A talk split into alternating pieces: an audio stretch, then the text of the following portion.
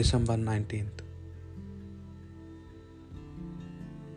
Monday, our fourth week in Advent.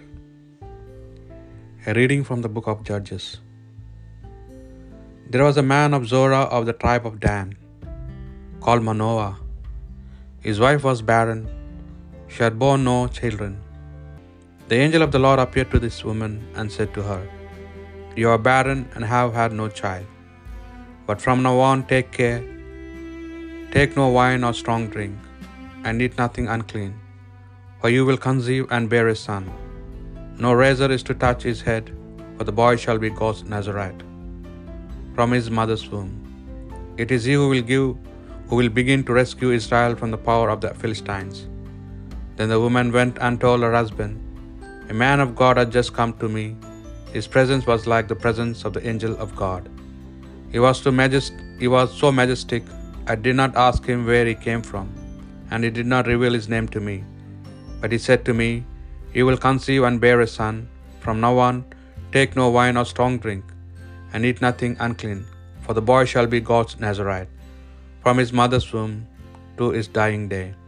The woman gave birth to a son and called him Samson. The child grew, and the Lord blessed him, and the Spirit of the Lord began to move him. The word of the Lord. A reading from the Holy Gospel according to St. Luke. In the days of King Herod of Judea, there lived a priest called Zechariah, who belonged to the Abijah section of the priesthood, and he had a wife, Elizabeth by name, who was a descendant of Aaron. Both were worthy in the sight of God, and scrupulously observed all the commandments and observances of the Lord. But they were childless. Elizabeth was barren, and they were both getting on in years. Now it was the turn of Zechariah's section to serve, and he was exercising his priestly office before God when it fell to him by lot, as a ritual, ritual custom was, to enter the Lord's sanctuary and burn incense there and at the hour of incense. The whole congregation was outside praying. Then there appeared to him the angel of the Lord, standing on the right of the altar of incense. The sight disturbed Zechariah, and he was overcome with fear. But the angel said to him, Zechariah, do not be afraid. Your prayer has been heard. Your wife Elizabeth is to bear you a son, and you must name him John. He will be your joy and delight, and many will rejoice at his birth. For he will be great in the sight of the Lord. He must drink no wine, no strong drink. Even more his mother's womb, he will be filled with the Holy Spirit. And he will bring back many of the sons of Israel to the Lord their God. With the spirit and the power of Elijah, he will go before him to turn the hearts of fathers towards their children, and the disobedient back to the wisdom that the virtuous have preparing for the Lord a people fit for him. Zechariah said to the angel, How can I be sure of this?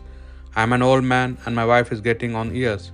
The angel replied, I am Gabriel, who stand in God's presence, and I have been sent to speak to you and bring you this good news. Listen, since you have not believed my words, which will come true at the appointed time. You will be silenced and have no power of speech until this has happened. Meanwhile, the people were waiting for Zechariah and were surprised that he stayed in the sanctuary so long. When he came out, he could not speak to them.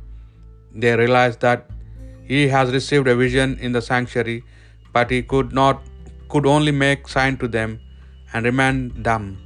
When this time of service came to an end, he returned home. Some time later, his wife Elizabeth conceived, and for five months she kept to herself. The Lord has done this for me, she said, now that it has pleased him to take away the humiliation I suffered among men. The Gospel of the Lord.